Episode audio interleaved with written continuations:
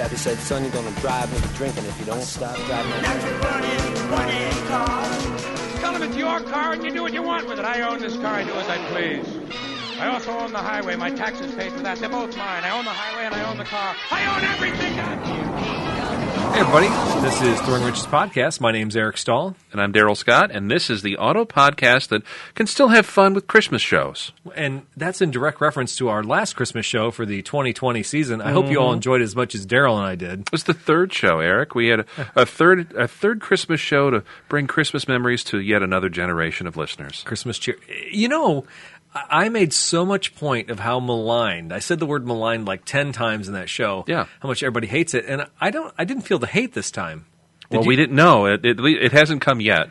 Maybe it's waiting in a mailbox somewhere in a processing facility. But no, I think we had some positive feedback there. And we actually had some feedback from listeners who actually had their own suggestions. We didn't quite make the end of the show, but that's okay. There's the pre-show, another hint reason for you to support the show with Patreon. Patreon subscribers gave us a little bit of feedback, and we talked about those on the pre-show. We'll get to that here in just a second.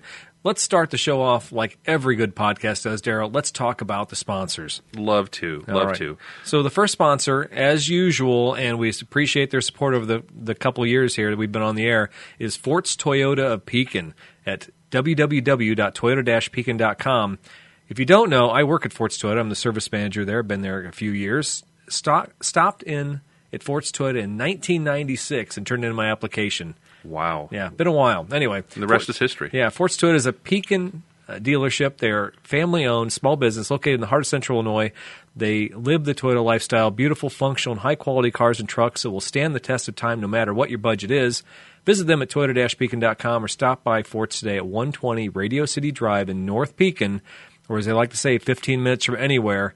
See the friendly professionals selling and servicing and racing and climbing and throwing snow off of them and sliding and everything else.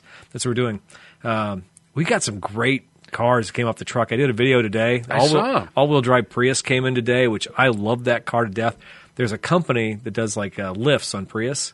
No kidding. Yes. So take an all-wheel drive Prius. Somebody please do this. Please, somebody call me. Say I have a Prius and I want to lift it. And want to put a ski rack on the top or whatever, I'm your man. Cool. We will make that happen, okay? Yeah, yeah. Sorry, I got a sidetrack on the sponsor there. No, I think it's great. You also got a Heritage Land Cruiser in today, too. We did. Is that spoken for? No. As a matter of fact, I think we might be hoarding them. So, because this is the last... I just saw an article. There's reports back and forth. What's going to happen with the Land Cruiser? Interesting. Yeah. So, some food for thought. If Santa didn't leave a Land Cruiser under your Christmas tree, call the folks at Fort's Toyota. We might have a black one. We might have a white one. But perhaps. Perhaps. All right. Another sponsor we'd like to say thank you to for their long-time support here, Casey Law Office. On the web, you can check them out at clomorton.com. Casey Law Office is dedicated to an honest practice of law and will fight to get you the result you deserve. No matter what your legal need, contact Gabe Casey at the Casey Law Office. You can call or click and discuss your claim free of charge. That's Casey Law Office, a modern legal practice dedicated to solving your legal issue. Again, the website is clomorton.com, or you can also check out Gabe's other business venture, 309arena.com, and check out his Arena Esports Have you venue. Been there yet? You stopped in? I stopped in while it was under construction, but not that's right, when you and I were there at the same time. Yeah, so he had his grand opening fairly recently, right? I was there at the soft opening, I think it was the week of Christmas. Okay. And I was talking to Gabe. He said he had a bunch of high school kids come in. They were like doing some head-to-head gaming and stuff like that. And of course, when you and I were there, was that the day I was playing the... No, this was still he had finished painting and things like that. So. We were there early. So I've been there a couple times, and so I sat down and I played not Need for Speed, what's Forza. I played Forza. Had a blast on the big screen.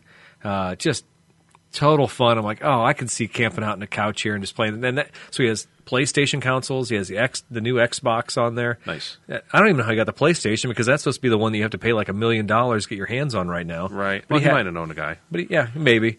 Nice venue, though. Lots of individual kind of stations, and then it's tiered, right? Is it like it's a couple different levels? Yeah, and he's going to have the VR right in the front window. And then he said, Daryl, he's going to have racing stations that maybe we can do a future episode from. And actually do like a head-to-head racing, which would be a blast. Yeah, I would lose. No, I'm terrible. I'm possibly the worst at video games. So you and I would be. No, I'm even worse than you. I guarantee. No, we'll be who can suck the worst, right? Yeah. I'll make a lot of references to Excitebike and Rad Racer, which is the extent of my video gaming racing skills. I played Road Rash on the Sega. That was the best game I ever played. Is that the bike? Yeah. That was throwing the chains and kicking people. Yeah, and all the police were Officer Sprinkles and stuff, donut names. It was, anyway, that's right. Yeah, they come on the screen. Anyway, yeah, so check out CLO Peoria or clomorton.com or Arena 309. The Instagram feed is where it's happening right now for Arena 309.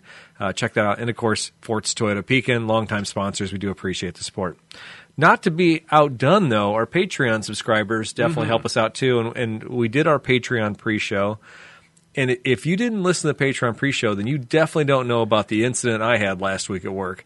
And we're going to leave it at that, or are we going to give him a little? I don't know that I could share. A little taste. No, I'm not. A little sprinkle. You don't want to taste. That's for sure. Anyway, it was a great pre-show this week, and if you're a Patreon subscriber and you just share it with people, tell them how great it is, because we have a good time doing that. It's a little bit more than the regular show. We go in a little bit more in depth about maybe some embarrassing moments that Eric had at work. I don't think you shared nearly as much embarrassment as I did. No, not yet. Give it time. All right. We got some feedback this week and some great emails. Actually, because we did the Christmas show, we were a couple weeks behind on reading some of this stuff. I was listening to a podcast the other day, and this podcast host, it looked like they were pretty popular. I was like, we never get feedback. And I'm like, we get emails every once in a while, and I do enjoy reading them. So we had this one from Marvin Goodwin. He's a big fan. He likes what we do. What's going on, guys? Big fan listening to the last couple shows. I'm extremely interested in your input in the DIY auto industry and its impact on the economy. Like you guys starting out, I am starting out a DIY garage in North Carolina. And so DIY, to me, I had to be I wanted to get some clarity on it, so I emailed him back and I asked, so when you say DIY, are you talking about having a garage that people can actually come in and work on their stuff? Yeah, and that's exactly what he's got. And we'll share some links. I asked Marvin, I don't know if you saw this on the email thread, but he would be an interesting phone call if we could figure out the phone interview thing. His garage looks super clean. He's going to loan out tools. He has super clean bays. And I just want to know the demographic of the people who come in and working on their stuff. I'd be curious of that too. I know that was a thing for a brief period of time in the 20s and 30s, the early days of the automobile. Really? Yeah. In fact, here in Peoria, if you go right across from Sugar, the pizza place there on, is it Washington or Adams? I forget. The Three Amigos? Yes. That building used to be Peoria Auto Parts. Yep. And on the second floor, there was a bowling alley. It was a weird building. But there's little storefronts there now, but they were all individual garage bays where you would go buy your Peoria Auto Parts. You'd buy your generator or your fan belt or whatever you needed. Then you would rent a bay in the little adjacent building there and do your repairs, turn your tools into the tool crib, and then peace out, go back about your business. But that was in an era where people didn't have garages. A lot of people lived in the city. They parked their cars on the street. Well, back when a garage was a one-car thing in the backyard, right? You couldn't work around that car if you wanted to. No, and most people, frankly, they didn't have a ton of tools at home. We have come a long way in that regard in terms of DIY, but there are still a lot of folks that either don't have the knowledge, don't have the space. They might live in an apartment but have a cool car and I'm not taking this to a shop. I want to do all my own work. I think that's a great idea. I'd love to hear more and talk with them. Yeah, so we'll share a link. I think it's I can't remember the exact name because, when we do our deep research here, we should put this in the notes, but we didn't. It's fine. Sorry. We got another email from Shannon Baugh. I think she's a service advisor out on the East Coast, and she said she absolutely loves the show. Just had one quick comment, and it's a great comment, actually. I was searching for you guys on Facebook so I could give you all some likes and support, but I had trouble finding the correct page. I finally realized it was due to the spelling of throwing. Throwing, as she put in parentheses there. Yeah. So it may be worth an extra moment or to throw out that during the show to let people know, it is not throwingwrenches.com. It's Throwing Wrenches. And maybe give a quick synopsis. That's like your old handle. I mean, you had a blog, Throwing Wrenches, right? Yeah, it's still up there, throwingwrenches.blogspot.com. You check that out if you're really bored. Great articles on there. Don't let him undermine anything he's saying. Yeah. There's some old musings, but no, I put that on there because there was years ago when I came up with the handle. it was a double entendre. You know, like my buddy Clint back home used to always say, you know, we'll come over and throw some wrenches, and you know, basically that meant work on a race car or do something. But it was also like throwing the monkey wrench in the works, because I also do that a lot, where I take something and make it a lot more complex and ruin something. But there was a band that was called Throwing Wrenches with a G. Yeah. And I couldn't get any of the domains with Throwing Wrenches. And I'm like, okay, cool. So I just said, I'll just say throwing, like with an apostrophe. Yeah. You know, like it's hip, it's cool, it's happening. But it's also confusing. It's also confusing, but that was in the days where I was doing my artsy thing, and I wasn't worried about SEO optimization. Little did I know that would be something that might be beneficial in a future life. I mean, there was a conversation maybe a while ago about changing the name to something easier to search for, but you know what? At this point, we own it, and we're going to make it happen no matter what. That's right. So thank God you chose something at least, you know, less than 20 syllable or whatever. I don't know. Yeah, I mean, it could be worse. I'm trying to think of a terrible domain name, but yeah. there's a bunch out there. I love old cars and talkabout'em.com. .net. Yeah.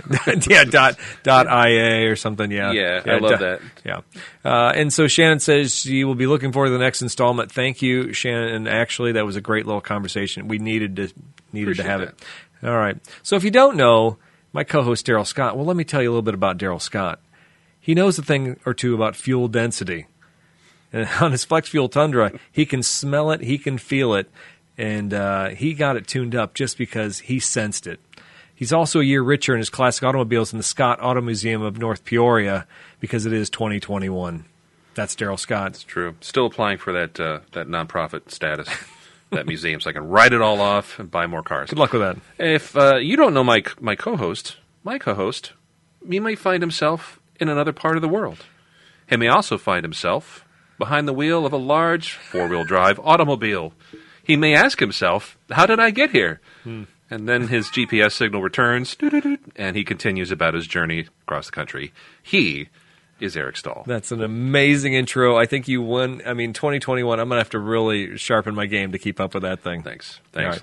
Little David Byrne Talking Heads reference. Absolutely. It was great. All right. Thanks for listening. Please share this on Facebook and other social media sites. I always say I share it on Twitter, on LinkedIn, on Instagram. I'm not on Parler. It's never going to happen. Sorry, kids. So if you're a Parler fan, just forget about it. But please share it with everybody. That's how we get the word out, and we appreciate all the support.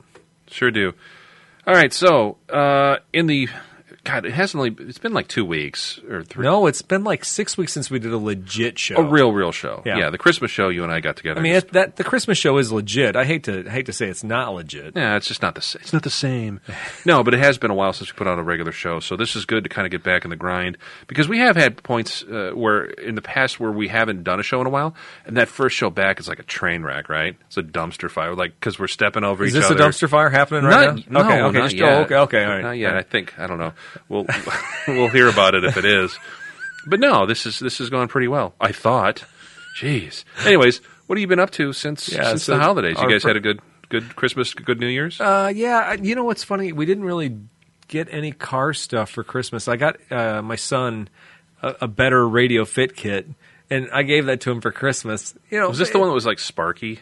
Well, I got him a faceplate and a half dish, like touch screen thing for his 4Runner, yeah. But of course, since it's so shallow, it like dips all the way in there, and I didn't have the right fit kit, so I got a fit kit at Walmart, but it didn't work right because it wasn't for the right model, blah, blah. Okay. So long story short, I got on Amazon, I found the fit kit I needed, it was $24.99, and so when Christmas came around, he didn't tell us what he wanted, so I put that as one of his gifts. Yeah, why not? You're going to give that to him as a gift? I'm like, well, he sure as hell didn't pay for the radio or the subwoofer and that other stuff I put in that car, right. And I paid these guys to install the sub. So yeah, it's a gift. Yeah. And so in the meantime, this subwoofer I got him has been rolling around the back of his truck. Every time I look in his truck, I'm like, dude, you got so much stuff piled up back here. You got like lawn chairs and you got your book bag.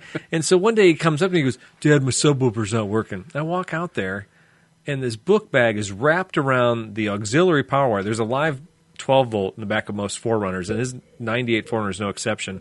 That powers the amp, turns it on. Okay. Well, the amp's kind of loose and the sub's loose back there. And his book bag is wrapped around this auxiliary wire, and it's ripped it out of the sidewall of the truck. Oh, no. And I'm like, dude, I mean, just because this stuff's back here doesn't mean it just automatically works. You have to pay attention to this stuff.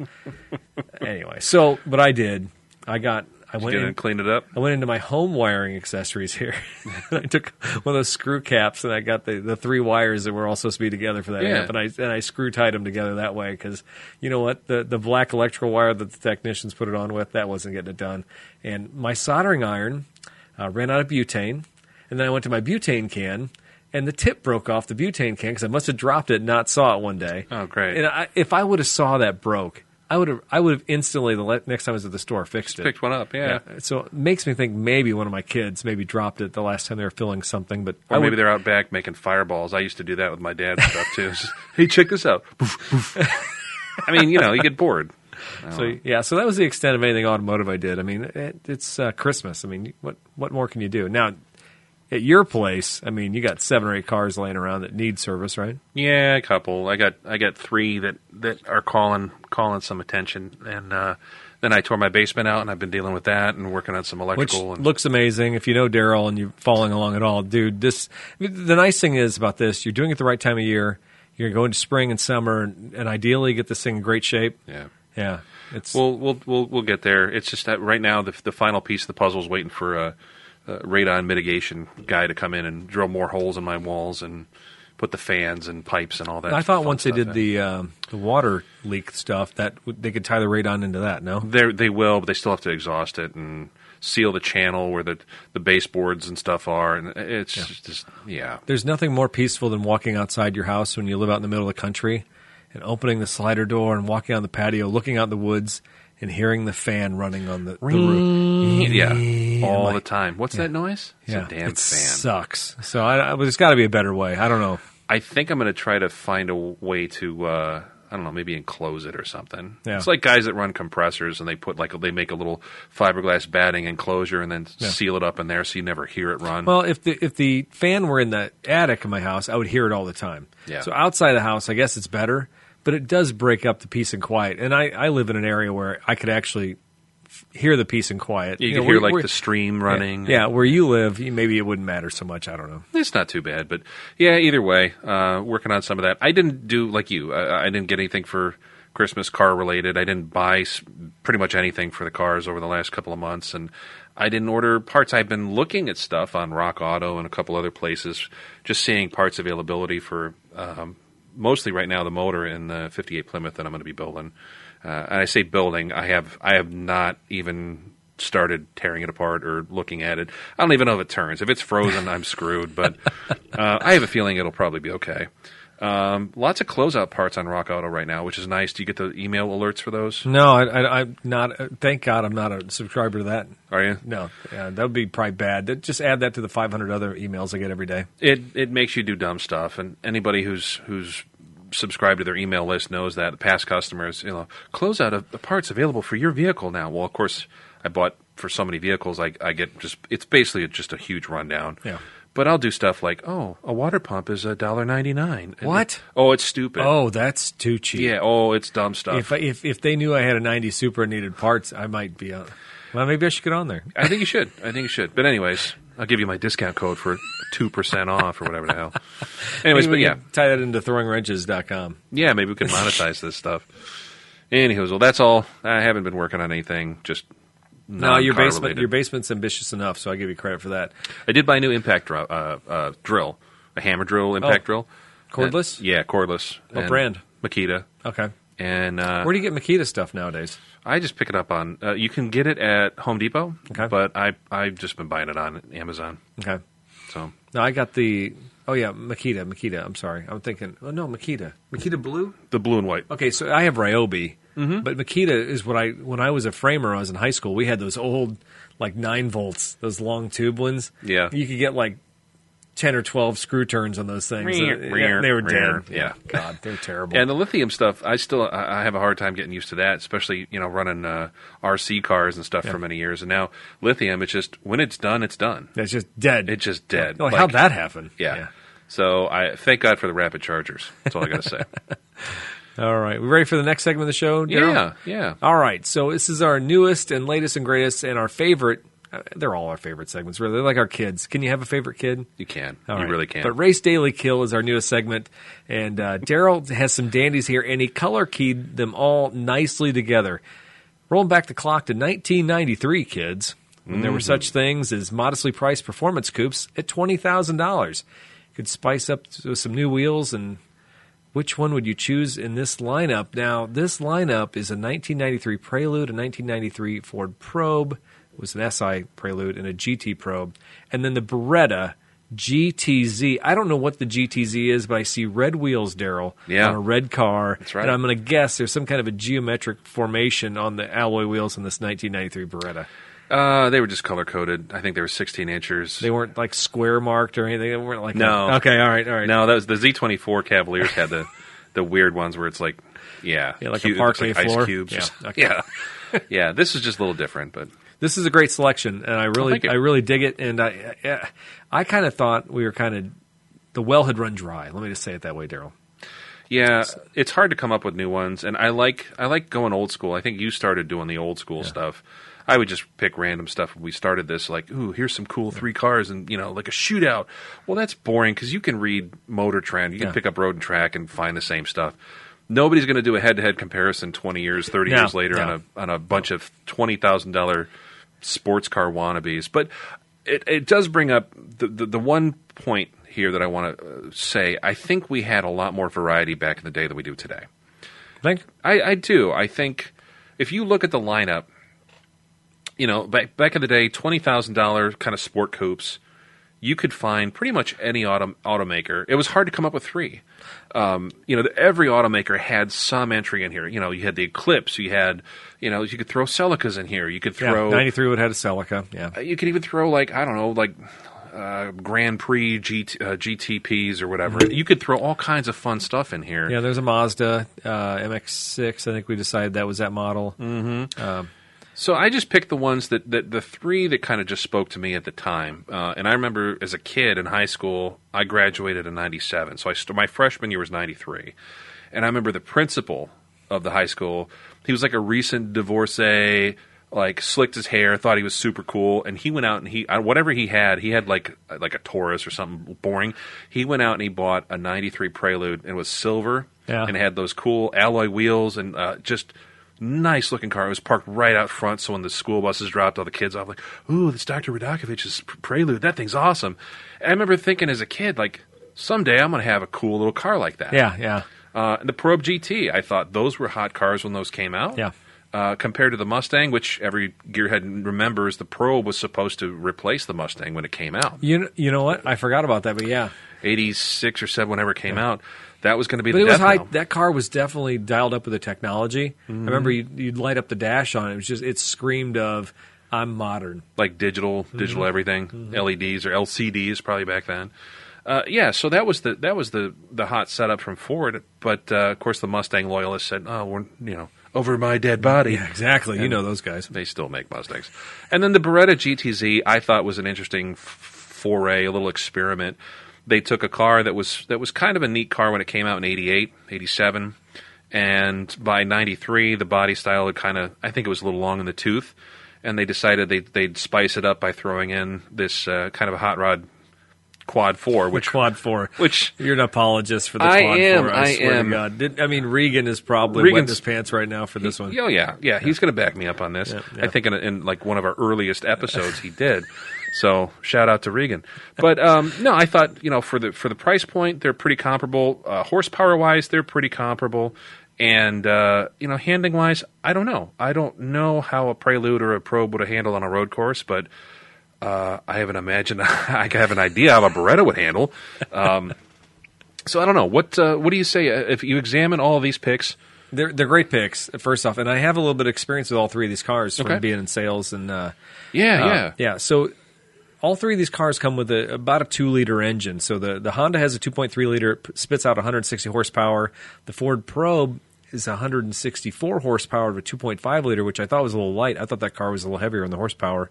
And then the Chevy Beretta has a 2.3 liter and that Quad 4 with 180 horse. This car is the beast of all of them. Get it, Daryl. Get it. Yep. So here's my deal. Okay, so we got a race. and we have to daily, and we have to kill one of these cars. That's right. These are the rules. We didn't make them. These are just the rules. This is the nature of the beast. All right, so this really wasn't even a discussion for me. I'm driving the Honda Prelude for the next 20 years. Okay. That's going to be my daily driver because that sucker's never given up. That car's going to drive for the next 20 years flawless. And then the best part about it is after 20 years of driving that car, I'm still going to sell it for 60% of what I paid for that car. It was $20,000 back in 1993. Guess what? I'm still selling that car for $8,000 20 years later. You're probably right. Yeah. And that's an easy choice. Okay. Now, the Probe is getting raced all day long. All right. I traded for a mid-'90s Probe with the V6 and a 5-speed. It was silver with black leather. And back in those days when you were a salesman, I think this had to be 96, 97. The car was fairly new. When you were a salesman on a Saturday, if you traded for a car, a nice trade-in like that, and you decide you want to drive for the weekend, if you'd had a good day, the sales manager would be like, yeah, put your plate on it, drive for the weekend. Dude, that silver Probe with that V6 and that 5-speed, I was all over southern Tazewell County in that thing, just blowing back and forth. I love that. I was ready to buy that car by Monday morning. Thankfully, I didn't. But you had a change of heart. Yeah. Well, I just knew it was a Ford. I'm not a Ford guy. Even back then, I would have never bought a Ford. So that leaves me with one option for the Beretta. I'm sorry, Daryl. You're going to take it out back? I'm going to take it out back behind the shed. Just like Old Yeller. And I'm going to kill it. Quad four and all. Taking a bullet. I'm sure there's going to be a reprieve when you go through your decisions here. I don't know, maybe. I respect your decisions, and I can honestly say I understand your rationale. I do want to know, though, what did the guy trade the Probe in? I don't remember. Yeah. That was just a few years ago. A Tercel. No, I don't. Yeah, maybe a truck. Who knows? Who knows? And oh, wait, 60% of 20,000 is 12,000. Sorry, my bad math. No, you're fine. All right, so looking at all three of these contenders here, I would have to say that I would most assuredly race the Prelude. Wow, that's strong. This is an early VTEC car. Yep. And I remember that I think it might have even had just like one little badge, if that. It was before the everybody knew what VTEC was, and everyone's, oh, VTEC kicked in, bro. Like that was it was before all the wonkiness with that. Bruh. But I remember a friend of mine's brother had one of these as well, and I remember riding in it, and you could. You could visibly or you could audibly hear when the valve timing changed, the car would just pick up, take out a new life. Yeah, and they love to rev. So I remember it's not the H22. This one was like an H or F20. What is it? H23A1. I remember that was that. There's gonna be some Honda geek out there that knows that. Just like the 2JZ or something like that. We know the Toyota guys all know their motors. Yeah, Honda guys know these motors too. Yeah, and it was funny too because they I got an H22 swapped Integra, so that meant you took a bigger motor out of a Prelude and threw it in Integra, which meant you were cool. Anyways, good cars, probably decent on a road course. I think it'd be fun to race this thing, or just hit it with some nitrous. I would daily the Beretta. Yes, Eric, I would daily drive the Beretta. It's shocker, and the Scott family dailying a Chevy. Yeah, quad four. That's what I grew up with, and I grew up. I actually had an old Achieva SCX with the 190 horse W41 code quad four. Which, by the way, the W41. The W41. Say it's not so, Daryl. Yeah.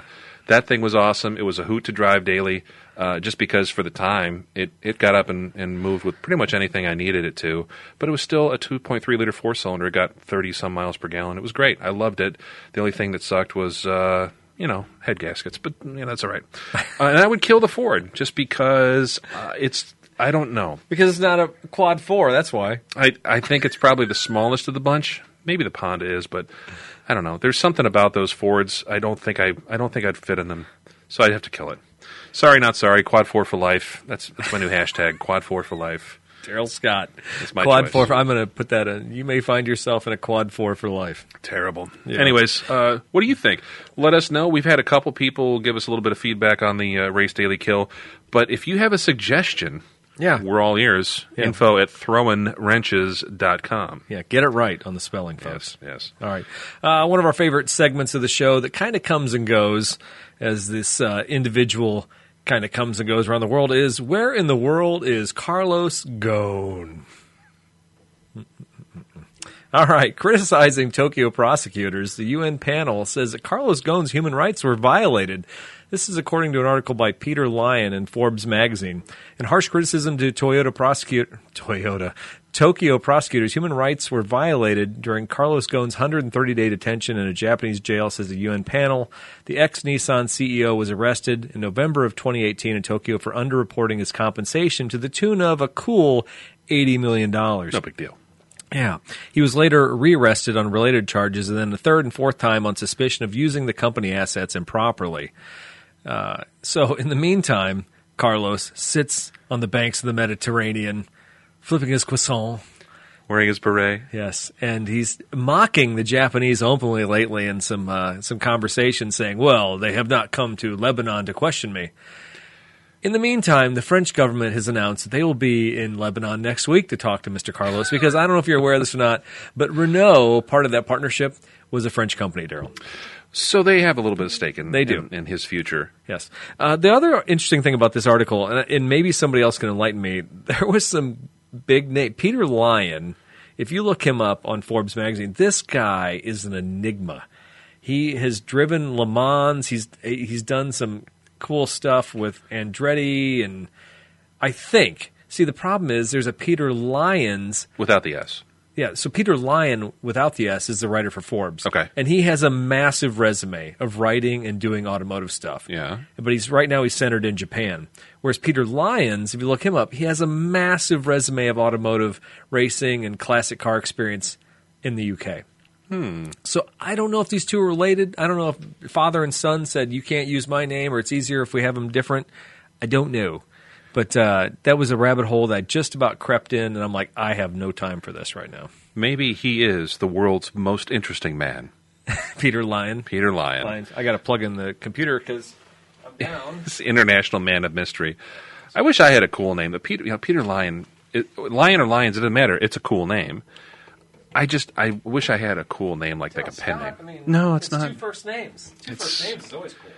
Yeah, but I don't know. I'm trying to think of people that have similarly cool names, like Keanu Reeves, And just something that evokes like, ooh, this guy's been some places and done some stuff. I was playing Trivial Pursuit the other day, and River Phoenix had like a terrible name, like Riverbank or something like that. Yeah. Yeah, so you can have a terrible name like that too, so be careful what you wish for. That's true. All right, so we're going to actually expand our scope a little bit and go around the world in 60 minutes? Yeah, in the world of international news, we'll just bump out a couple here real quick. Kia, if you didn't catch it today, was launching off the fireworks because they were going to introduce their new logo and slogan. Ta-da. Yeah. Ta-da. That's not it, actually. That's not it. No. They unveiled a new... I would have done it cheaper. Go ahead. Boop, boop, boo, Kia! Anyway, they unveiled a new, more modern, script-like brand logo to replace the aged oval mark and help jumpstart. Oh, that was you ringing, not me. The South Korean automaker's planned brand relaunch. As part of the makeover, Kia Motors Corp has also adopted a new slogan, Movement That Inspires. Inspires what? Movement. Okay. The new emblem and the catchphrase were both unveiled Wednesday during a pyrotechnical display in the skies above Incheon, South Korea, that used 303 drones launching fireworks. Exciting stuff in Incheon, Daryl. Guess so. All right, so Movement That Inspires, and we'll move on to the next article with inspiration. All right, Peugeot. Peugeot shareholders approved Auto's mega merger with Fiat. Shareholders in the French carmaker Peugeot owner PSA finally gave the green light Monday to the French company's merger with Fiat Chrysler FCA. That's one of the last steps towards creating the world's fourth largest automaker. At a special shareholder meeting, the deal to form that new company, which is called Stellantis. Stellantis sounds like something. Like if you're watching the evening news and they come out these drugs, take Stellantis. But if you talk to your doctor, is Stellantis right for you? Yes, it's the new company that's going to be called Stellantis. Its first was backed by investors with double voting rights, and that includes the Peugeot family. Did not know that there was a Peugeot family. I did not know that either. All right, well. All right, so that's one of them. China's Dongfeng and the French state via BPI France. Yeah, she is Dongfeng. Dongfeng. Yeah, there's a lot going on there, but Stellantis, yeah. If you have allergies, maybe Stellantis isn't right for you.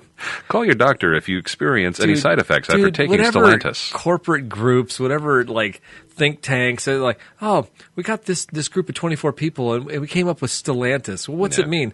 I don't know, but it's audio, it's appealing, you know. Yeah, we did some focus group studies and it just sounds cool. Yeah, exactly. Stellantis. I got the new Stellantis Neurosis car. Oh, that sounds cool. The 2022. Yeah. Awful. Anyways, all right. So that's a Reuters story. We'll link that up there. Yeah. Interesting if you're following some of the mergers and acquisitions or things are going to start hitting the fan here in the next couple of years. So, Daryl, I don't know if you're aware of this or not, but electric cars hit a record 54% of sales in Norway. Ta-da. As VW eclipses Tesla. I keep talking about VW and electric cars, and nobody listens to me on this. I'm telling you. The VW is coming for the electric car market here in the United States, and you are not ready for it, people. Keep shoving your money in Elon's back pocket. Electric vehicles accounted for more than half of cars sold in Norway last year, putting the country way out in front of efforts to kill the internal combustion engine, and Tesla lost its sales crown to the Volkswagen Group. Norway is using huge tax incentives to help ensure that every new passenger car and van sold in the country by the end of 2025 is a zero-emission vehicle. Record electric vehicle sales in 2020 mean that the country is now ahead of the schedule, according to Øyvind Søyberg Thorsen, the CEO of Norwegian Road Federation, OFV. The market share of electric vehicles in Norway increased to 54% in 2020 from 42% the previous year, according to data published by OFV on Tuesday.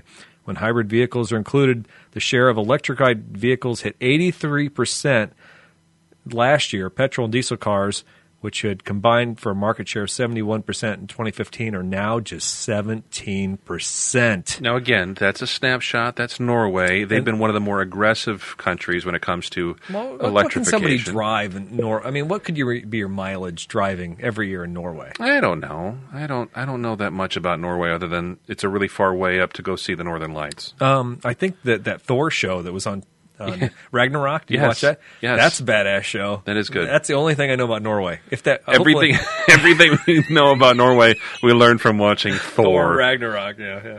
But you know what? The Ragnarok show, not the Marvel thing, but the one that's audio dubbed with American voices. It's really terrible. Just a word to the wise, too. I don't want to dwell on this. Don't buy that Norwegian brown cheese that they sell. But you don't know the name of it. I think it's just called like brown Norwegian cheese. Norwegian brown. Cheese. Yeah. It's awful. It's not as good as Norwegian wood. I would actually eat a slice of Norwegian wood. God, the Beatles reference. Not cheese. Yeah. Gordon Ramsay had it on his show. He's like, oh, it's great. I make omelets with it. We got it over Christmas, and I'm like, I'm going to be like Gordon Ramsay. And I almost puked. Don't buy it. It's terrible. Skip it. He's angry all the time. He eats bad cheese. He has no idea what good cheese is. No. A little camembert might have gone a long way with it. Only I had cheese with some cranberries in it. Do you know where I could find some? Yeah, I got some in my fridge I didn't get for Christmas. Anyway, it's another story. All right. Speaking of fruit, the reason that Apple did not buy Tesla is... Well, here it is. Yeah, anyway, so I don't know if you subscribe to this. The Hustle... is probably a hustle in itself. The Hustle is like an email that comes out every couple of days. It's got some great stories in it, but the story that came out this week was the reason Apple did not buy Tesla. And so I'm basically going to read some of this email from the Hustle. I hate to read right from the source like this. Sorry. It's a deal that would have broken the internet, Apple acquiring Tesla. According to Elon Musk, the Tesla CEO reached out to Apple CEO Tim Cook, reading phonetically here, in 2017 and 2018 to discuss a possible deal. But as they say in the M&A language, Cook ghosted. Ooh, burn. Yeah, the revelation came today when Reuters recently reported that Apple was aiming to have its car production online by 2024. Tesla was worth $60 billion when Musk reached out. That's 1/10 its current market value. Wow. Apple did have the cash on hand at the time, $120 billion, to make the deal. And those eye-watering numbers. However, such an acquisition simply doesn't fit Apple's M&A playbook. According to Apple analyst Neil Seibert, there are three business components that Apple doesn't look for in an acquisition. 1, the brand. Apple already is the world's leading brand. 2, revenue. It grows revenue through internal efforts, not acquisition. And 3, user base. Apple already has 1 billion plus users that will probably buy anything it sells. That's true. Neither Tesla's sterling brand nor its loyal fan base would have anything much to use for Apple. So it's a great thought process to think that, you know, what was the name of the car program at Apple? Can you remember off the top of your head? No. They got a code name for it. Well, Project Titan. Sorry, it's right here. Titan? Yeah. Apple Project Titan. I haven't heard much about it, to be honest. No, and so the Apple stock jumped here last week. Right after Christmas, it jumped because they said that they were working on autonomous cars and a car program. Mm. And so the stock went up probably like 15 or 20% based on the news. It's kind of sunk since then with the market and tech and everything right now. But it's going to be interesting to see what happens here. While Apple didn't break the internet with the Tesla acquisition, we all know it's going to get crazy when the iCar hits in the next couple of years. Can you imagine going into Best Buy and buying an iCar? No, but it's going to happen. It's going to happen. How else are they going to justify the leases of all the Apple stores that are barely hanging on right now? No, I really do. I'm. If you want to use Apple stuff, more power to you. Got one right here. I'm just going to. You don't have an iPhone? No, I don't. Okay. And I never will, Eric. I never will. In fact, the last Apple product that I did own was my Macintosh LC3 in college. I'm over it. I got over it real quick. My dad was a teacher. I was born and raised on Apple products. I'm sure they're fantastic. At some point, they turned into a cult, and you can quote me on that. So. You're rare, though, because you're recording this on a PC. Yeah, well, you have an iPhone. All my software I've ever used for any video and audio stuff has always been PC-based because it's cheaper.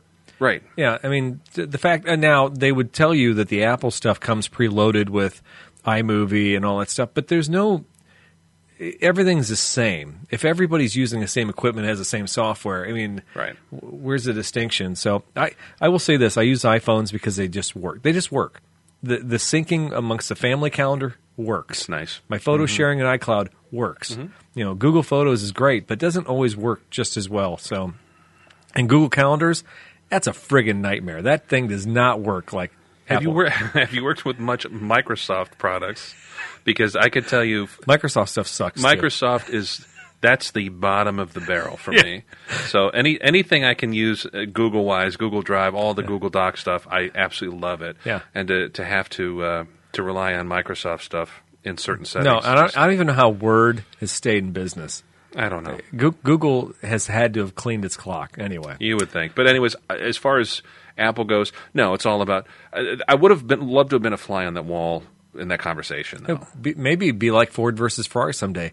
Maybe there'll be a movie where Elon meets up with Tim Cook and they have like a conversation, and just like Ford versus Ferrari, where what's his name? Carroll Shelby? No, the Ferrari. What's Ferrari? Enzo Ferrari. Enzo, where Enzo like basically pisses all over the whole thing. Tim Cook pisses all over it, and Elon's like, "Fine, screw you, I'm going to Mars," and just like flies to Mars in the movie, right? And then, in the meantime, Tim Cook got to the moon or something. I was going to say there'll be an automated electric Apple rocket ship or something. Yeah. I don't know. Do you see that? The Apple brand certainly has a huge following, and if they're poaching some talent, I know they pulled some folks from Tesla. I thought there was some lawsuits. Oh yeah, that was the other thing too. Yeah, they actually scalped one of the head guys from Tesla, who's now heading up the automotive program at Project Titan. That is not in the article, but. Yeah, so that's how you know something legit's going on. Yeah. But how many people don't have a passion for automobiles, just want transportation? A lot of them. And this gets into the next article, Daryl. This is a great segue, as they call in the biz. Segue. Yeah, going into national news. I don't know if you're aware of this or not. The first autonomous permit, Daryl, has been awarded in California. This is according to Adaptive Automotive, another great news source for EVs and stuff like that, adaptiveautomotive.com. As of December 31st, California's Department of Motor Vehicles issued its first state autonomous vehicle deployment permit, according to Palo Alto Online. The company is Nuro, Daryl. N-U-R-O. It's cute. It's not Turo. Yeah. It's Nuro. Yeah. We've talked about Turo in the past. If you don't know what Turo is, you have to go back and we don't even remember what they're about anymore at this point. It was a car rental thing. That's right. You could rent a car if you were doing ride sharing. So you could do a Turo and stay at a Vrbo and get your Nuro. And that's right, the Vrbo. But now you can get the Nuro because the Nuro received a permit in order to operate autonomous vehicles to make grocery deliveries to the public. Now that Nuro has acquired the permit, it can begin to profit off its deliveries. And if you've looked at the picture of a Nuro vehicle, this is the little like microbus that has no cab on the front. It literally has two side doors, one on each side, where it can pull right up to your front of your house, and you open the gate, and you can take whatever items you ordered from the store. It's like a mail cart. It's crazy. Yeah. I think we're going to see a lot more of this type of stuff. Yeah. Especially post-pandemic where everybody's like, I don't want to touch people or leave my house or do anything.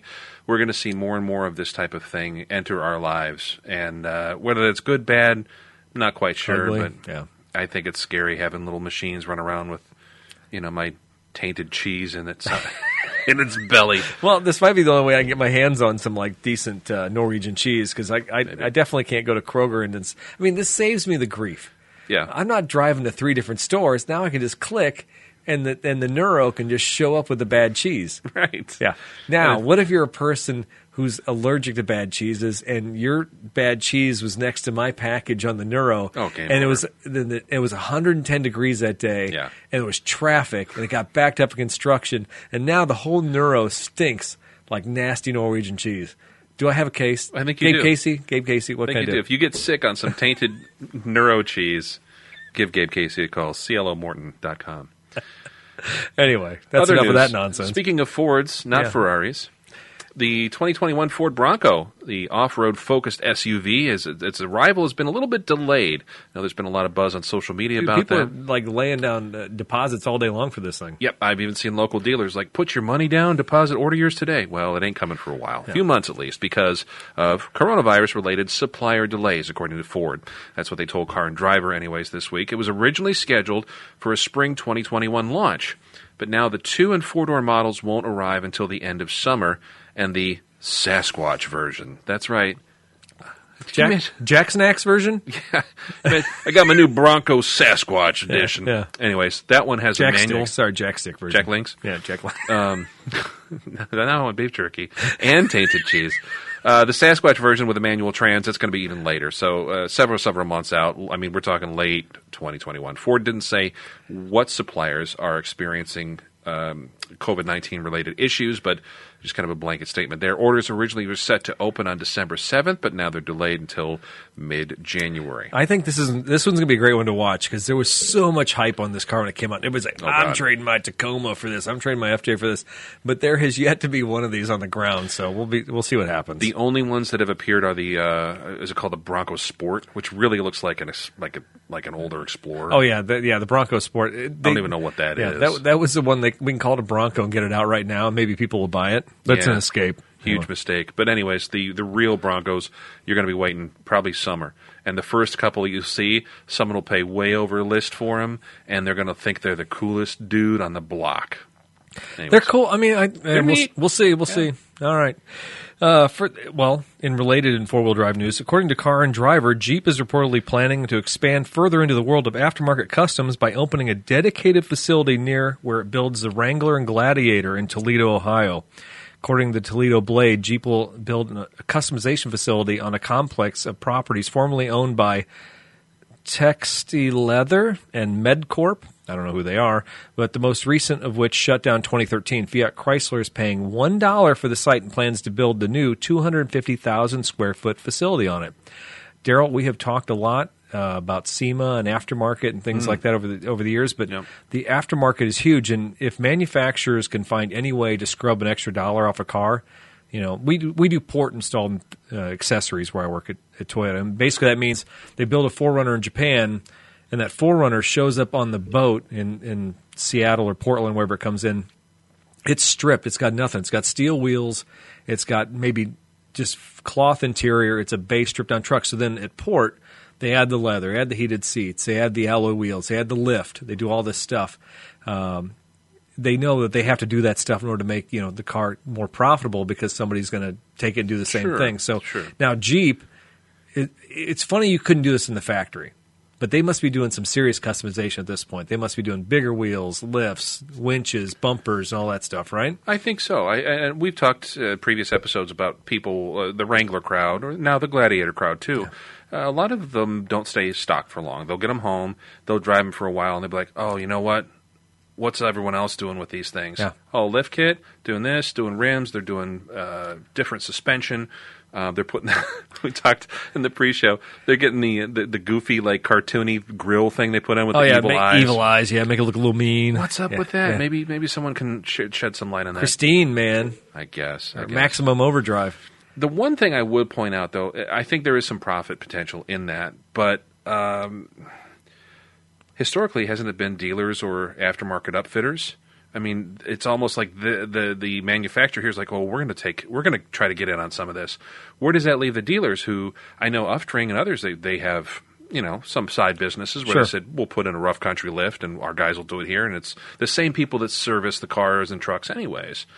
How does that kind of undercut dealers at all, you think? Or well, I could see that potential. You know, most of the reason we do upfitting at our store is basically for customer loyalty. You're not making a whole bunch of money on a lot of stuff, but what you don't want to do is you don't want to have a customer actually leave you and go to some other cut shop and start working on their own cars. So if a customer can select everything they want and have it built, there is the potential right there in the purchase of making more money. And let's face it, anymore, when anybody gets online with their phone or their app and they look and they want to build, you know, if it's all right there on the build sheet right there when they're ordering the car, that's what these customers nowadays are going to do. And they can finance the whole kit and caboodle rather than I just picked up a $40,000 truck. Yeah. Oh, and now I got to find $12,000 worth of suspension work. And the way, Fiat Chrysler Financial will finance all that extra, you know, kabuki you want to put on that thing. So, I get you. Just a side note about the Jeep. I know I'll keep this brief. I did get a year's subscription to Motor Trend from a good friend of ours. Truly appreciate that, by the way. And I was reading the latest issue. They had the Truck of the Year shootout. Yeah, that's always a big – I mean, the Truck of the Year is always a big deal, right? Huge, huge. The Ram was the winner again, I think the second year in a row, mostly I think because they love the, like, 17-inch touchscreen, you know, infotainment center. Does that include the Power Wagon? Is that part of the deal on that too? Yeah, that's, I think, a model you can get. But it's a nice sculpted truck. You know, they've done Fiat Chrysler's done a good job with that. Fit and finish has gone up way up in the last few years. Couldn't go down. But I will say one of the contenders in there was the Jeep Gladiator, and they talked about one of the things. Of course, they rate the towing capacity. They had a 5,200 pound Airstream trailer, like one of those little Bambies or something, like a newer Airstream. Okay. And they hooked it up and they towed all the stuff. Well, I found out that the Gladiator's tow rating was like 4,500 pounds or something, so it was overweight, but about 500 pounds. They said that that was the most dangerous vehicle that they have ever towed with in their 12 years of doing this, whatever. And they passed it to all the other testers in the group, and they're like, this thing handled, like, it needed either a weight distributing hitch or something. Like, this 5,000-pound trailer and this Jeep, like, several panic stops, this thing was going to, like, go crazy. They actually complained this year to Fiat Chrysler. They called and said, like, hey, this truck's dangerous to tow with. Yeah. And they're like, yeah, no comment. Yeah. Period. It's a truck. It's a Jeep. It's a truck. I mean, sometimes it's just enough to say you're a Jeep and you can do whatever you want, right? I guess. But part of me was like, okay, so maybe it doesn't tow that great. But at the same time, like, it's towing overweight. It's I don't know. Who knows? I would not buy a Gladiator to tow something huge and heavy with. You buy a Gladiator because you want a Jeep, and you also still want to be able to, like, go buy a freezer or, you know, take some furniture home here and there. The psyche that makes somebody buy a Wrangler Jeep, I mean, it's. I think that comes down to they were going to buy a Colorado, they're going to maybe buy a Ford Ranger, maybe they're going to buy a Tacoma. Yeah. But they really, really wanted a Jeep, and the versatility of having a bed with a Jeep makes all the sense to some people. Super cool. Yeah. Super cool. And I like it on paper. Yeah. Went saw it at the auto show the year they came out. I think you and Regan and I were there. And it was like, this is cool, but, like, we waited all this time for this? Yeah. Like, yeah, the back seat. I mean, climbing into the back seat seemed to me like you'd have a head injury, and then your knees, if you were in an accident, would, like, go right into your chin.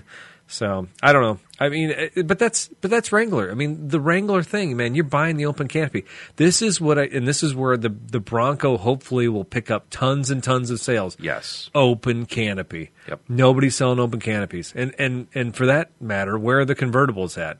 People want cars that have personality to them, and at this day and age, we're all stuck at home and we're doing COVID stuff, and we can't live a life. I mean, just a little bit of fun with your car. Yeah. What's that worth to you nowadays? Well, that was one of the reasons I bought a convertible last year. Wasn't necessarily looking for one, but when one came available, We looked at that and we said, absolutely, we're not going anywhere. We're not going on any beach vacations or something like that. So let's make driving to Sam's fun. Yeah, yeah. We'll go to the nursery, pick out some trees, and put the top down and pretend we're doing something fun. Yeah, exactly. You know, so and that's where the Jeep and the Bronco, like you said, I think maybe they got the edge on there. We'll see. We'll see what happens. I mean, they're going to be delayed, but I think the Bronco definitely is going to be heads up. They're going to be way ahead of any other manufacturer, whether that's Chevy or Toyota or Nissan, right, whoever. So. All right, so there was a short article here. I'm just going to make mention of it, but it was in the Detroit Bureau. Many new car dealers love the brands they sell, but few, if any, continue to sell the brand once it's failed, and that wasn't true for Jack Carl Miller, who died on Monday, December 28th, 2020, in Ypsilanti, Michigan. Miller was 82, and he was known for running a business his father had started, Miller Motor Sales. Long after the brand sold Hudson and had faded from the scene, later on he went on to establish the Orphan Car Show with Randy Mason. So I put this article in there because I thought Orphan Car Show, ancient cars. Sure. Oh, Daryl will be all over this, and Daryl didn't know anything about it. So. No, I'd seen his obit passed around and such stuff like that, but not really familiar. And orphan cars, it's funny, that term has expanded to mean so many things now.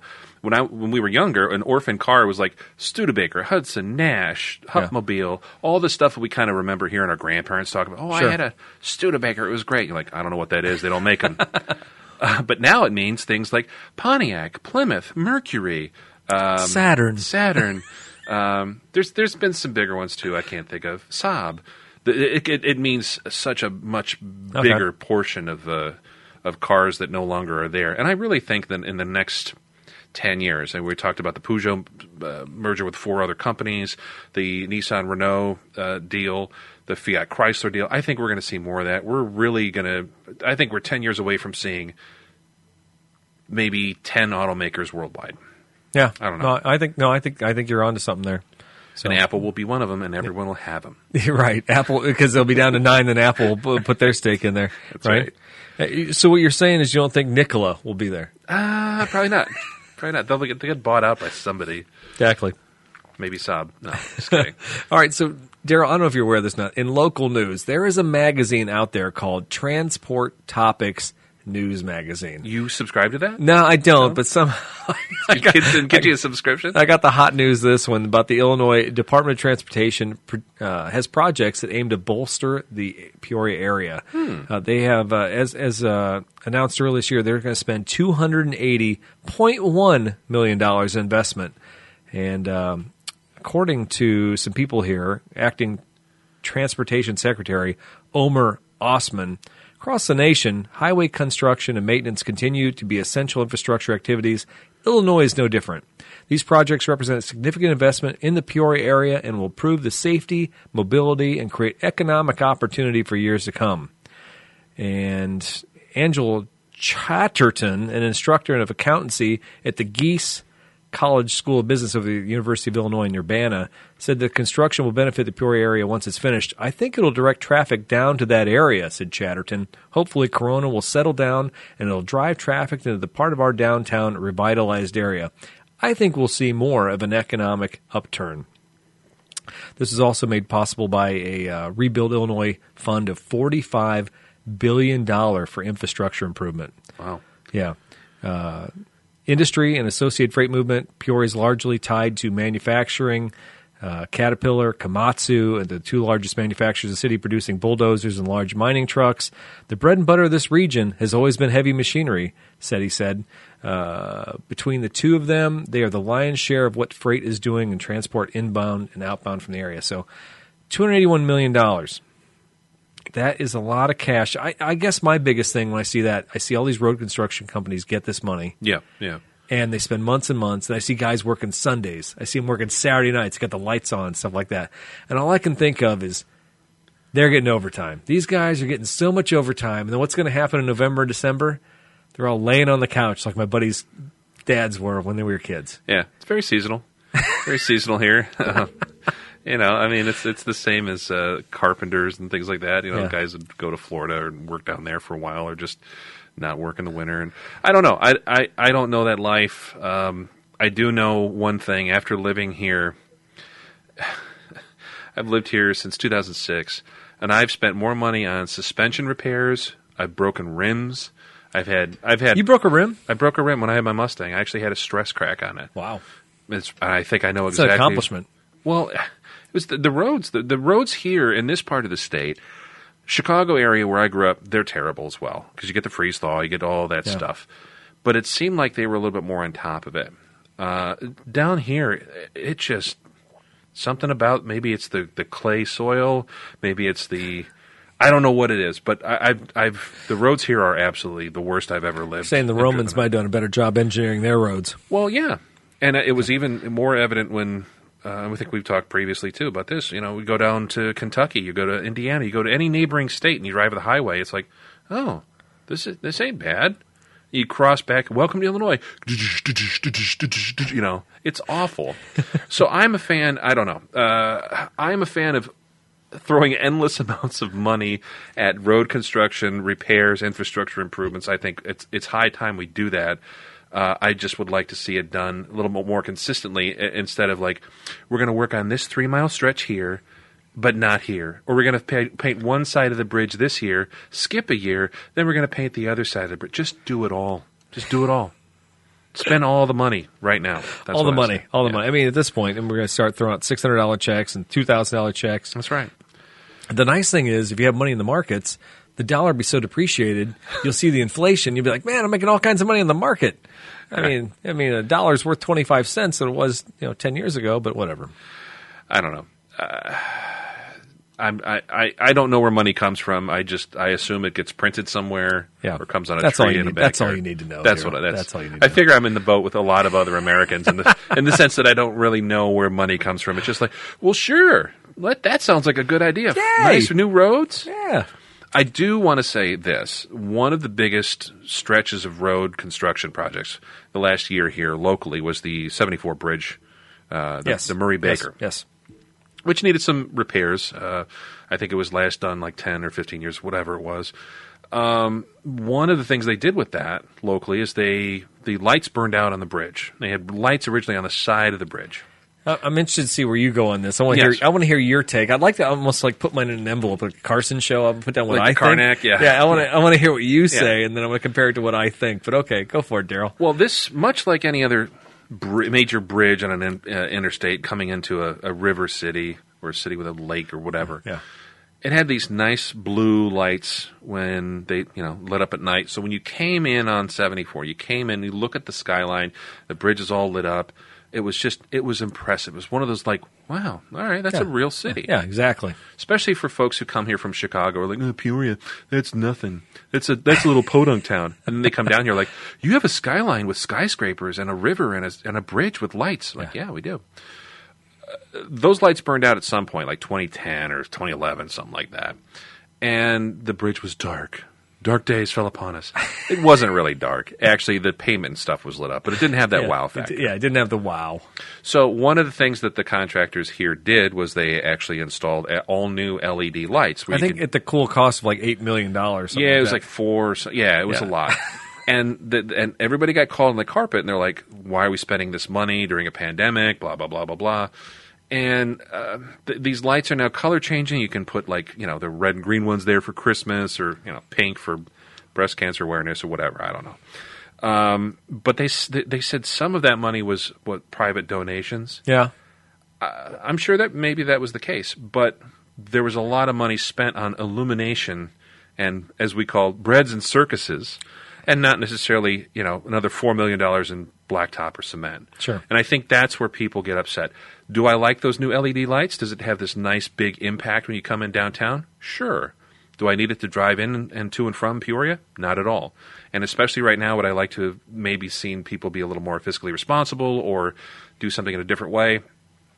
Yeah, I would, because I would much rather see, again, another 10 miles of road versus, ooh, pretty lights. Yeah. But at the end of the day, that's still something that has an impact. And people, when they come and visit the area, we're talking about tourism. Yeah. One of the big things here is we want to fix the roads so that it becomes this nice gateway to the area for visitors. Tourism is a big thing. It's a huge thing. I think we need to pay a lot more attention to that. And some of those things we need to pay attention to might not necessarily be the highest and best use of that money, which would be pavement or, pavement contractors, stuff like that, not lights. But there is some sort of benefit to that. That's all I got to say. Oh, that's great. I have a friend who lives in a loft downtown. And downtown Peoria is dying. And my biggest problem with that bridge is if you're sitting there in one of those loft apartments or trying to sit in a restaurant downtown, which how many restaurants actually sit along the river nowadays? Yeah, none. None. Yeah, they tore them all down. Yeah, and so the East Peoria side, we got a Walmart looking at it from over there. Yeah. And the steakhouse, that place is bonkers busy all the time, but there's no outdoor seating there. So the only thing I see from that bridge, I do see a beautiful bridge if I'm driving over it. And maybe if I turn right to go down into downtown, I can kind of get a look at it from the side.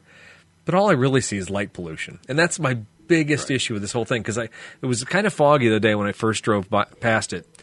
And it was almost like the bat signal had been put out. The lights were shooting straight up in the air. And I'm like, ugh. I hate to be that way. I hate to be a total nerd for light pollution and stuff like that. But it did actually bother me. Like, why couldn't they aim them downwards? Why does it have to be shooting straight up in the air? Yeah. When you're on the other bridge, the 150 bridge, you cross over. Yeah. You see the skyline, and then you see this.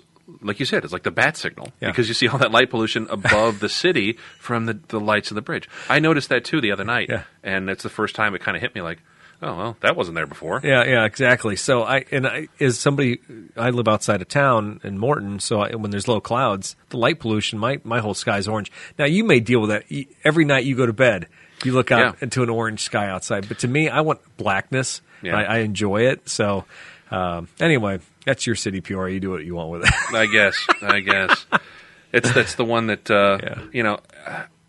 where I grew up in the suburbs. It seems like a natural fit for me. But getting back to the tourism thing, I mean, there was actually an article. Morton right now is trying to get some bike paths put in. Mm-hmm. And so I think about the lights going on in Peoria there, and I think about just trying to get a little bit of consumer spending in local areas, stuff like that. If it dresses Peoria up, and if you put lipstick on the pig and it makes people want to spend money in that area, that's fine. And the same thing with the bike path in Morton. If we get people to want to stay in town and like ride their bikes amongst businesses, I mean, this is why we do this. We have to invest locally. So it may seem trivial. It may seem like a lot of money, but if it lasts for the next 10 years, they do things, and it's kind of like a pride thing. I mean, when you look at the New York skyline, and I'm sure Chicago is the same thing. This is sad that I know New York better, but I mean, the Empire State Building on holidays will change its colors. The Chrysler Building will change its colors. And I'm sure the same thing in Chicago. Yeah. So what if Peoria has the bridge that changes its color, like you were saying? So maybe people will start becoming like enamored by that, the Peoria Bridge. Maybe. I don't know. Maybe I don't know. Maybe they'll write songs about it. I don't know. Anyway, you know what I know, Daryl? What? It's time for your moment of Musk.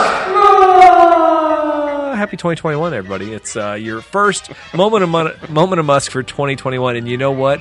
This is a 200-mile-per-hour moment of Musk, yes.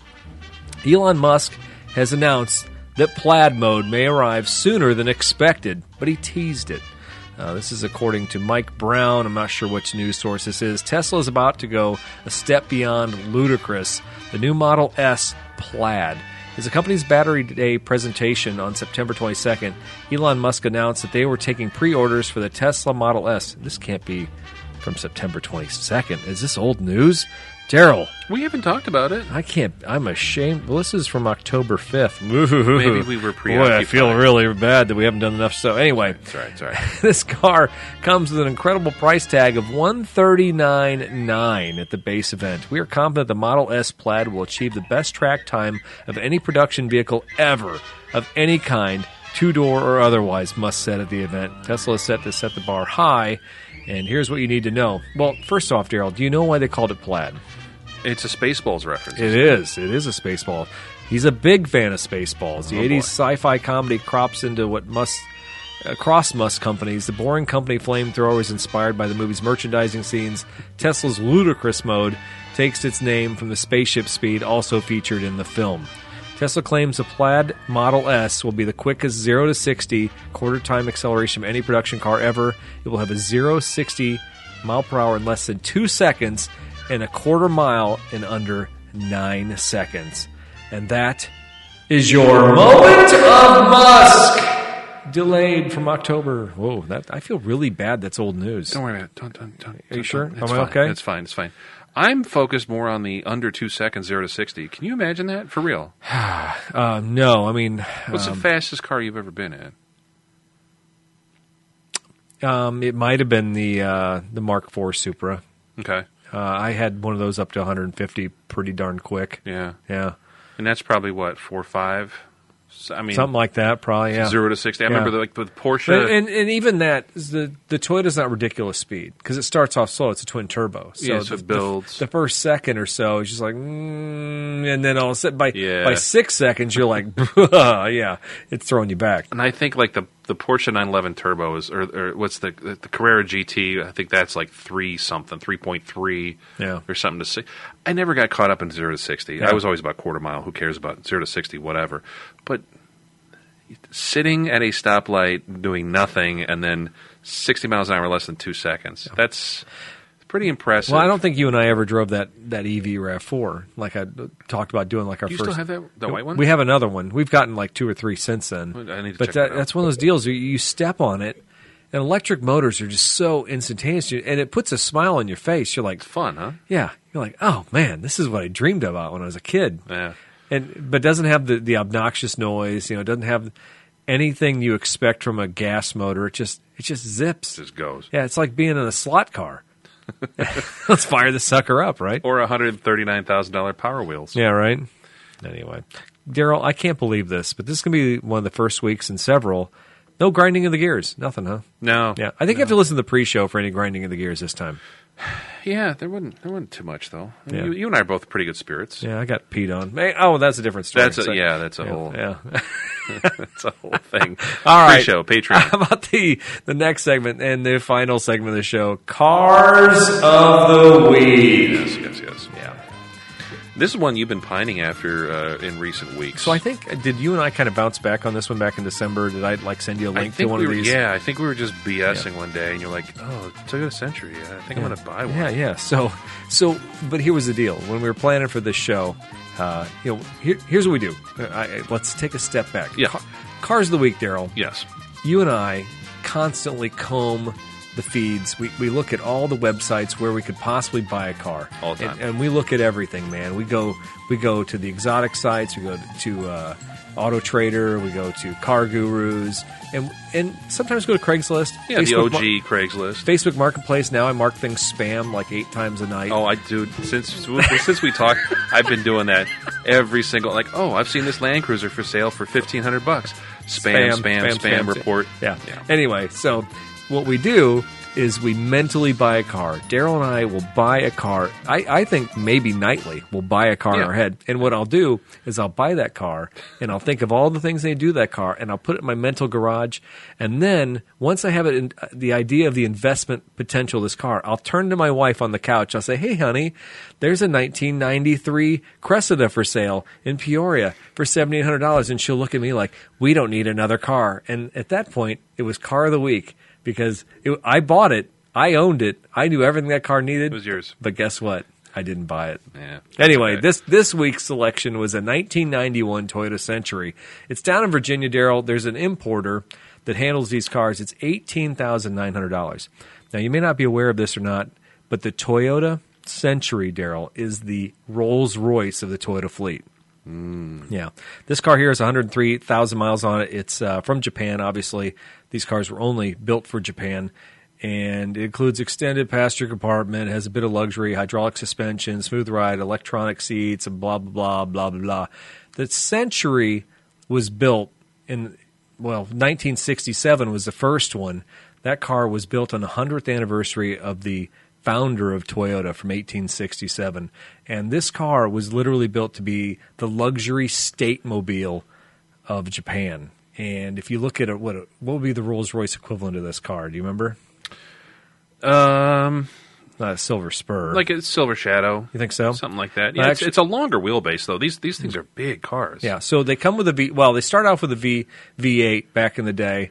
And it was one of only 2 or 3 V8s ever produced in Japan. Then it moved up to a V12. Actually, it says here it's comparable to an Austin Princess, a Daimler DS, Cadillac 70 Series, or Benz 600 Series. And there's like a whole market. There's a website called carsfromjapan.com where you can search out these Centuries, and it does look like a Rolls Royce, but it has kind of a little bit of a wonky front. It reminds me of like a Cressida on steroids. The front end is weird. I love the lines on the car. The front end looks like somebody took Grandpa's Cressida and like stretched it a little bit. Yeah, and then the wheels on the side look like it. It almost reminds me of the UFO hubcaps my Volare had in the 70s. Yeah. They're really neat. And I think that the early ones had the V8, and then when did they go with the V12? Ooh, that was on like the third generation, and okay. I don't have that. The redesigns were 1997 and 2018, so I think 1997 is when the V12 came out. Okay. Yeah, because they worked on the V8 before that. The car was never sold in the United States, and it's only a Japanese import, so a lot of times these Japanese imports, you got to wait 25 years for them to come in. And so these mid-'90s models are definitely in the wheelhouse. So if you can buy, 103,000 kilometers, which is 60,000 U.S. miles, 18,900 for a car that is truly a luxury car. I mean, how much would a Rolls Royce cost of that ilk? Of that same? Honestly, I don't know. Probably in the 20s, 30s now. But it's funny to see because these things were probably either like heads of state, diplomats. Mm-hmm. Somebody famous rode in this car. Yeah, right? It wasn't just I want a nice high-end car. Like you had to be somebody to have these things. Be somebody. Like the Nissan counterpart, I think was the what the heck was that? There was a Mitsubishi Debonair. Yes, and then Mazda actually had one for a while, the Road Pacer. And the Isuzu Statesman and the Mazda Road Pacer. Okay. Yeah, and they were based on Holden cars. Yes, yeah, exactly, from General Motors. And the Mazda one actually had like the same rotary engine that was in the RX-7. They put it in that big-ass thing. Mm-hmm. Really, really pretty car. If you ever bored, Google that Mazda Road Pacer. But you'll find the Century is nice because they didn't really change the design. No. Not much. This is one of those cars that you could park in the garage. This reminds me of my grandparents' Fleetwood when I was a kid. There was a mid-'70s Fleetwood, had the footrests in the back, and had all the lights. So like you sit back there and have your book light, mm-hmm. in the side bolster right by your shoulder and stuff like that. I'm just like, ooh, I feel like a king riding in this thing. You're somebody. Yeah. I don't know if I could be the driver of this car, though. Yeah, I was going to ask, would you have to be driven around by somebody? And that's what you start to wonder. It would be certainly cool. And I think I'd go to a car show, especially a Japanese car show, and drive up in that thing, and people would be like, oh, my God, is that a Century? Well, look at in the last few Cars and Coffee here locally, there's a Toyota, is it a Celsior? Is that the one that's like the Lexus LS variant, like over in Japan? Oh, yeah. I think the guy modeled it. I don't think it was legit. Yeah, it's right-hand drive. Was it? Yeah, the one. Well, then I didn't see it. There's a couple that have started to show up, the Japanese imports. Yeah. And they draw a crowd for true car folks. Regular people, they'll just kind of look at it, oh, that's an older Nissan, that's an older Toyota, whatever, it's cool. But when you see the steering wheel on the other side of the road, or you see like the cool different rims or different pieces of trim, it kind of all of a sudden puts it in your head like this thing, that's something special. And these cars, even though they still look fresh and modern, they're still older cars, and they do stand out.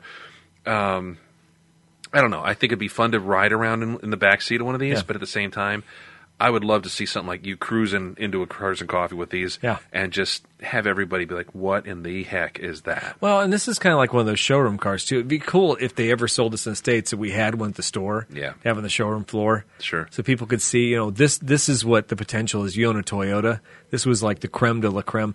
Now, the other thing about that is somebody who was around in the 90s selling Toyotas. I remember the Cressidas in 91. I remember the Camrys in 91. Even at its pinnacle, you could only hope that the fit and finish is so nice you can steer around looking at the radio and the other technology of the car, because that stuff's got to be no matter how high it was in quality, it's still very, very dated by today's standards, right? Well, and when you look at the dash on these, I know at some point they switched all digital. I think some of the late 80s, early 90s, they're analog. But I'm looking at the dash. I'm like, oh, that kind of looks familiar. It looks like Toyota hardware. Yeah. Like the mirror switches look very similar to the stuff that's in my Tundra. But at the same time, all the HVAC controls, all Japanese. The stereo, all Japanese. Even the power window switches, the little lithograph stuff on the stickers on the door, All Japanese. So you, I think you need a crash course in either Japanese, or you just kind of have to start pushing buttons and know what's what. Yeah, or just put like little stickers and everything. Maybe. Yeah, yeah. Get a label maker and go to town. I really would love to see something like this. What's the price tag? What's the one you're looking at? So this one's $18,900, but the thing is, I mean, you can buy the just slightly older ones in this, and I think even ones with higher miles for the $10,000 range. They are all over the place here in the States at $10,000 from importers. I just, man. Could you ever pull the trigger on something like this? I think of all the things I want to spend $10,000 on, I would probably buy a GTS all-wheel drive or something like that. I'd buy a sports car probably before I'd buy this. Yeah, I think. I mean, if I was building my Toyota museum of Tazewell County, right, this would definitely be in there for, you know, if I could find a $10,000 model. But you need to do a GoFundMe for that museum, by the way. you'd have an audience. That's cool though. I'll tell you what. That's a heck of a find, and it definitely. When you mentioned that, I think a couple of weeks ago, then I of course started Googling stuff, and I found a place in North Carolina, and I'm like, for $10,000, $8,000, I could probably pull this off. And my wife, same thing, she's not having any of it. But I'm like, oh, honey, it'd be the only one around. Definitely. I don't know if you get paid to show it. I mean, if you get paid to show it, I mean, Chicago Auto Show would be like, hey, give you $250 and 2 free admission tickets. You're like, oh, okay, I'll do that, right? Right. I'll tell you what. I'll get one, you get one, and then we can both have it at Cars and Coffee, and then we can both get laughed out. Then we can both sell. Here's what we'll do. We'll merge all the parts that are good between the two and have one decent car when it's all said and done. I'll buy the parts car and limp it along. There you go. Yeah. All right, Daryl, you got something that looks a little more in the wheelhouse of something you might actually buy, so I'm scared. Yeah, no, this is it's already sold, so I missed out, but that's fine. This is another one the wife said no to. I was looking online. I'm looking for a 30s car. Not that I'm going to buy one right away, but at some point, I've got a 40s, 50s, 60s, 70s car. I need to bookend it. Then you can get the 20s. Right. We'll just keep going back, and then eventually I'll start collecting horse-drawn carriages. But no, this was a 39 Plymouth two-door deluxe sedan, and it's a beautiful kind of a very faint robin's egg blue, kind of a steel blue gray color. And it's a very Art Deco-y looking car. It's just a plain two-door sedan, nothing fancy, nothing special. But this guy listed it in the Plymouth Owners Club on Facebook, and he bought it and it hadn't touched it. He was going to fix up the motor. Motor was frozen or something, or turns freely. He says, turns freely but doesn't run. That could mean a lot. Could, yeah. He's like, I don't have time to work on this like I had expected. Come get it. $6,500. It's in Cleveland, Ohio. It's got old yellow white walls. I mean, it looks like something has been restored probably in the 70s. Yeah. And for whatever reason, it stopped running. A guy parked it, whatever. And within, I think, 5 hours, the thing had sold. Really? So, like, sale pending, done. But there were people from, like, Finland and Sweden and Australia, like I have money, I will pay, like, I'm serious buyer.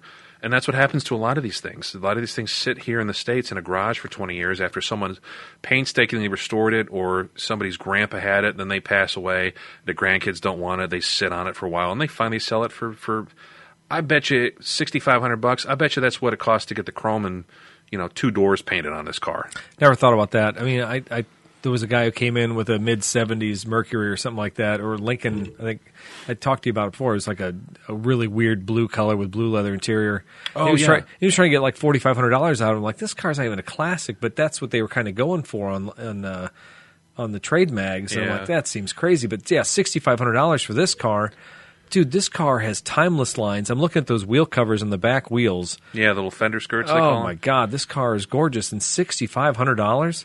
It looks like something out of a Dick Tracy cartoon or something. It does. You'd be really leaning out of it shooting a gun. Right. Fender. It's got the running boards on there where, bad guys would be standing shooting with Tommy guns or something. I think it would be a super easy fix. I think somebody probably picked it up knowing that. And hopefully someone showed up with a U-Haul and towed it home, because that's what I was thinking about doing. But I say that to say this. There's a lot of cool stuff out there, especially right now where the future is uncertain. And there's a lot of people that are saying, I'm 75, 80 years old. I've had my fun. I don't know what's next for this thing, but I'm ready to move on.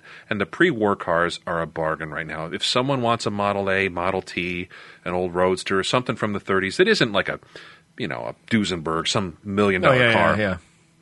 You can get a real decent pedestrian car for under $10,000 and get into the hobby. Even just something to go get ice cream with the family. I think it is a perfect time to get into the classic car hobby. I'm going to continue to bang that drum for the next few years. Until we all have electric cars. or we gut this thing and we put an electric motor in it, right? Yeah. Hey, whatever keeps them on the road. Yeah. You know, whatever keeps this rolling art available and public and out there for the next generation to see and admire. Because that's really what it's about. These things they're pieces of art. Same with that Century. Are they making those today? Or did they? It said they were still making them up to it. They had a refresh in 2018, so to me, that means they're probably still making them. I mean, here's the deal. That car you're looking at there, if somebody were to do an electric redo on a car like that, and let's be realistically here. In the next 15 years, people are going to be driving electric cars and scooters around town. You see people driving these quads and stuff because there's city permits and stuff like that. Yeah. And they're horrible. They're just hideous vehicles. They're not even fun to drive, around town. But, I don't want to drive my own car, so I'm going to drive this quad around town because I got a city permit.